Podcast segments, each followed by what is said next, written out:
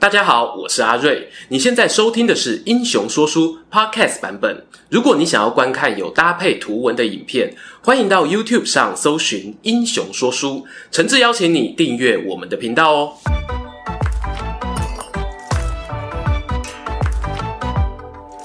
Hello，英雄说书的观众朋友，你们好，我是说书人阿瑞，欢迎来到我们今天的主题。今天要聊什么呢？今天要跟大家聊啊，如果你可以选择的话呢，你要穿越到中国的哪一个朝代？哎，回答这个问题之前呢，先跟观众朋友报告一下，大家可以先想想看这个问题自己是什么答案啦。那今天这个影片呢，其实呢是我们英雄说书频道的一个新企划尝试。没错，二零二二年啊，一切都要有新气象嘛。新开始，那为什么会有做这个新企划呢？主要呢有三个原因啊。第一个原因是呢，其实大家也知道，我阿瑞我过去的说书影片啊，大部分呢都是由我自己用写脚本的方式，哎，把一个故事架构好之后，我再说给大家听。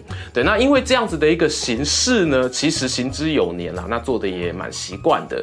那可是有时候总会想说，哎，那有没有可能我可以用别种方式啊说故事给大家听？哎，譬如说比较即兴一。点的啊，然后有一种小直播的这个感觉。那第二个理由是呢，因为过去啊，我们的频道大部分是每周更新两支影片。那在更新两支影片的同时呢，因为是由阿瑞我自己一个人写脚本哦，所以这个产制的能量渐渐的呢，也已经达到了上限了哈，慢慢有一种无法负荷的感觉。那想要再做一些其他新的主题的时候呢，就会受限于说时间不够啊，来不及出片啊，哦，因为种种的这样子的状况而搁置了我们一些有趣的。想法，那也希望啊，那是不是可以透过这一种比较即兴、比较 relax、比较轻松闲聊的影片，哎，争取一些更多可以做其他新尝试的一个时间。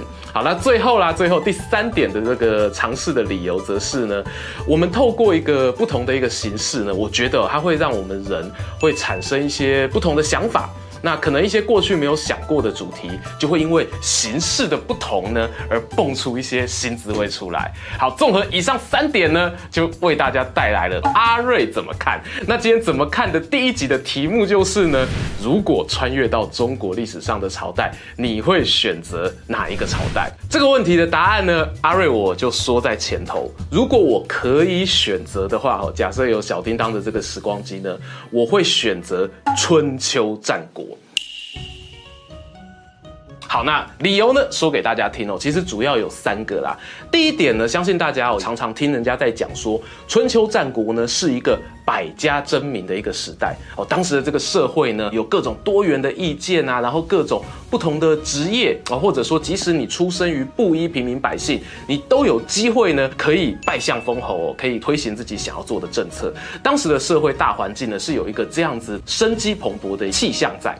那第二个原因呢，则是说在在那样子一个社会底下呢，我个人的猜测觉得，人与人之间的这个阶级流动比较有空间，也就是说，你比较有机会可以翻转阶级啊，或者说你可以取得你在社会上地位的一个转变哦。但是反面来说呢，其实你也会容易说，你原本的既有的优势哦，可能一夕之间就崩盘哦，因为你自己的错误决策哦，或者说因为整个社会大环境的一个变动，会让你的家庭啊，会让你的个人呢，有了呃截然不同的。一个人生改变。那第三个原因呢，其实也是阿瑞我比较私心啦，因为我个人向往的社会形态是什么呢？其实我向往的是一个具有包容性，而且具有生物多样性的一个生态。哦，你就可以想象，像大自然当中啊，如果说有一个潮间带哦，或有一个沼泽地，里面会有各种各式各样的生物，有掠食者，有生产者啊，有的草食性，有的肉食性，各种动物呢都可以在这个地方生活。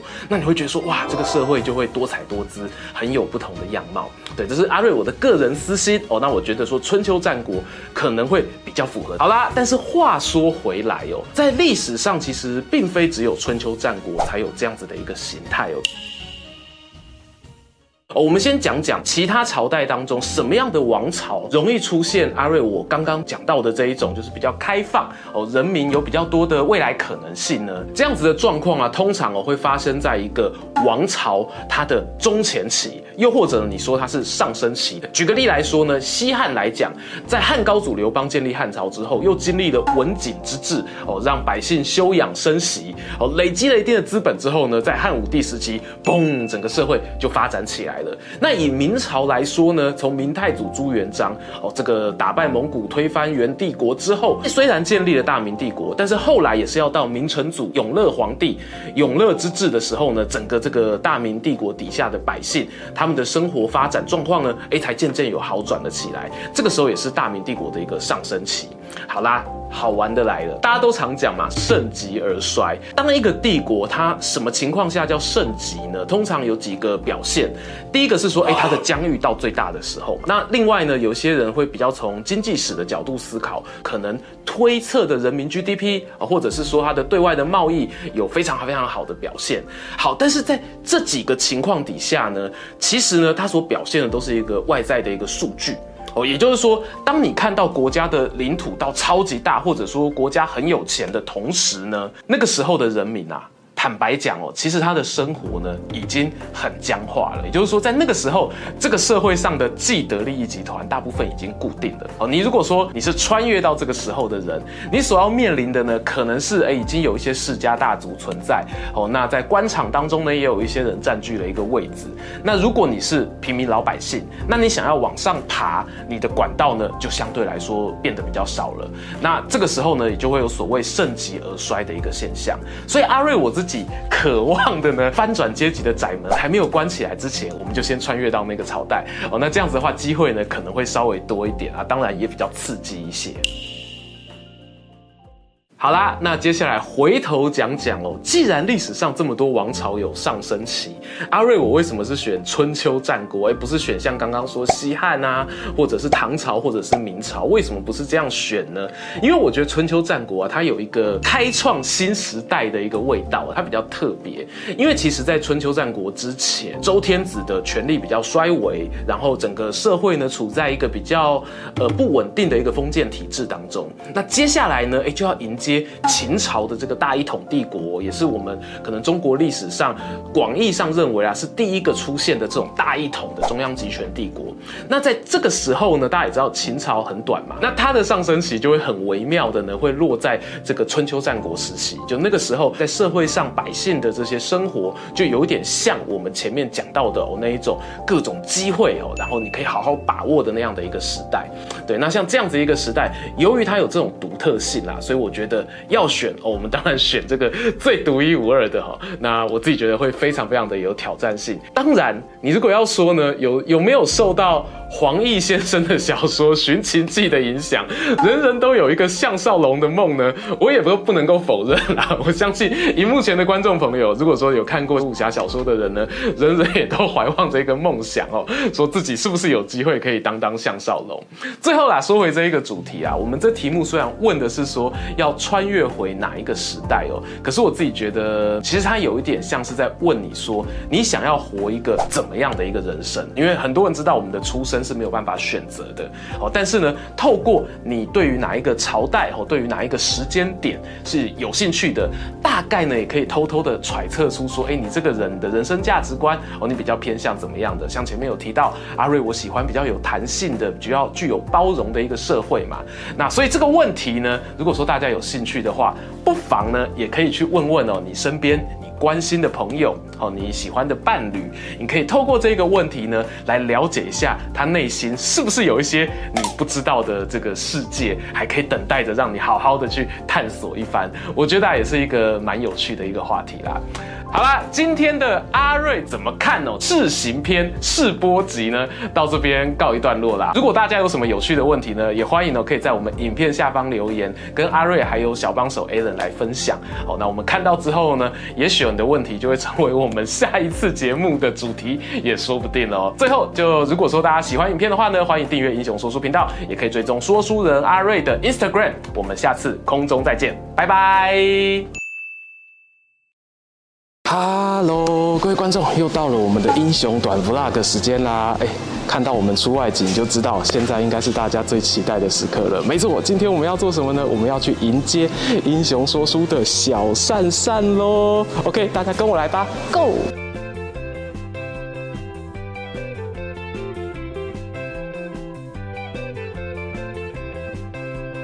嗨，各位，终于到了这个大家期待已久的时刻了。手上这一个，就是我亲自托我的小学学弟，他帮我挥毫，精心制作，全球独一无二、限量一把的英雄扇，锵锵。其实我们这一次呢，总共有制作了两把英雄扇。对，那，其中一把就是大家最熟悉的英雄说书。哎，那另外还有一把呢，接下来大家应该会在一些比较轻松、哈、比较诙谐的日常的影片当中，会看到另一把扇子出现。那我也会把两把扇子呢，会放在我的 Instagram 上面哦。如果说想要看照片的人呢，哎，可以到那边去看一些它的一些细部的展示给大家看。然后现在呢，在展长进的这个人呢，哎，没错，就是这把扇子的这个主人小杰。哎，小杰要不要跟大家？打个招呼，嗨，大家好，我们是小学啊，是不是国中也是学弟？哎，对，国中也是 孽缘啊，孽缘。对，其实这一段故事我自己觉得，未来有空直播再跟大家分享啦。那我觉得人生当中啊，能够遇到这一种很久不见的好朋友啊，然后在自己成长过程中每个阶段哦，他都有参与，为什么会这么感性？哎，突然感性起来。好，那但是接下来重点就来了，我想问一下小杰，大家也很关心，因为其实这次写扇子呢，算是他的初体验，他自己学书法。很多年，十几年以上了，然后也会有写春联的习惯。哦，不要害羞，没关系，我帮你捧。然后呢，这一次写扇子呢，你自己大概花了多久的时间？哎，从开始练习到把它写出来，大概花了三个晚上吧。对，三天晚上哈，然后非常的辛苦。那你觉得写过程当中最困难的是什么事情？最困难的就是其实扇子它真的是一个不好驾驭的东西。那个纸啊，嗯，就是那个纸的折痕，其实原本来的时候，我们订购的时候。它就已经是折好的，对，所以你把它从扇骨上卸下来之后，那个加上它的纸有点硬度嘛，不然你扇子不会够挺。它要这么挺，表示它非常硬，然后有折有这个折痕。对，所以当你想要写的速度快一点的时候，基本上很容易失控。然后你也没有遇过这个纸，所以你不知道它的吸水性如何。那因为我们定的时候，基本基本上，我记得它的库存是很低的。我又很希望，那我等你讲出来。哎呀，这个剪掉。我实在觉得应该要来爆料一下，虽然他刚刚说练习比想象中的多，但是我在旁边看，我真的觉得网红先生心脏非常大颗，怎么会把这个重责大任交给他呢？因为我没跟他收钱。哎，你这么说，情义相挺。因为他当时就说他要练习，然后呢，他就拿了平面的宣纸，然后在那边练习，然后还画了一个煞有其事的扇形的形状，然后在那边一切都觉得很美好，然后我就。就路过的时候看了一下那个扇子的纸，我觉得他们跟宣纸完全就是不同的生物，所以呢，就是我后来就跟他说，我觉得你这样不行，你有没有硬一点的纸？我还帮你折，对，就是让他模拟出那个有折痕的样子。我说你现在给我再写多写个几遍对，等到手感来了之后我们再上。然后结果就是当时在拍侧拍的时候，我必须说那个英雄的音第一撇下去的时候，我真的是我真的是心脏要停了，然后我那时候手就一直。有一种，我现在只能相信他了。所以这件事啊，其实大家也可以看得出来啊，这真的是人生千载难逢的一次经验哦。三个人一起用友情、亲情，经过考验之后，哎，终于完成了我们这次的作品。那希望说大家喜欢啦。那真的也是在过年期间哦，能够拿到这样的礼物是非常的开心。那感谢小杰啊，感谢小杰的夫人哦，感谢支持我们的观众朋友。那希望新的一年哦，大家继续支持英雄说书频道啊，可以订阅我们英雄说书，也可以追踪说书的阿瑞的 Instagram。我们下次再见，拜拜，拜拜。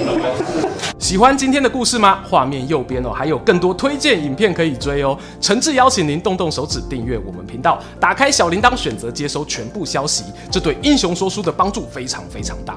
如果你还想要给我们更多鼓励，也可以扫描加入会员 QR code，用每个月一杯咖啡的钱赞助团队创作更多好故事。我们下次见。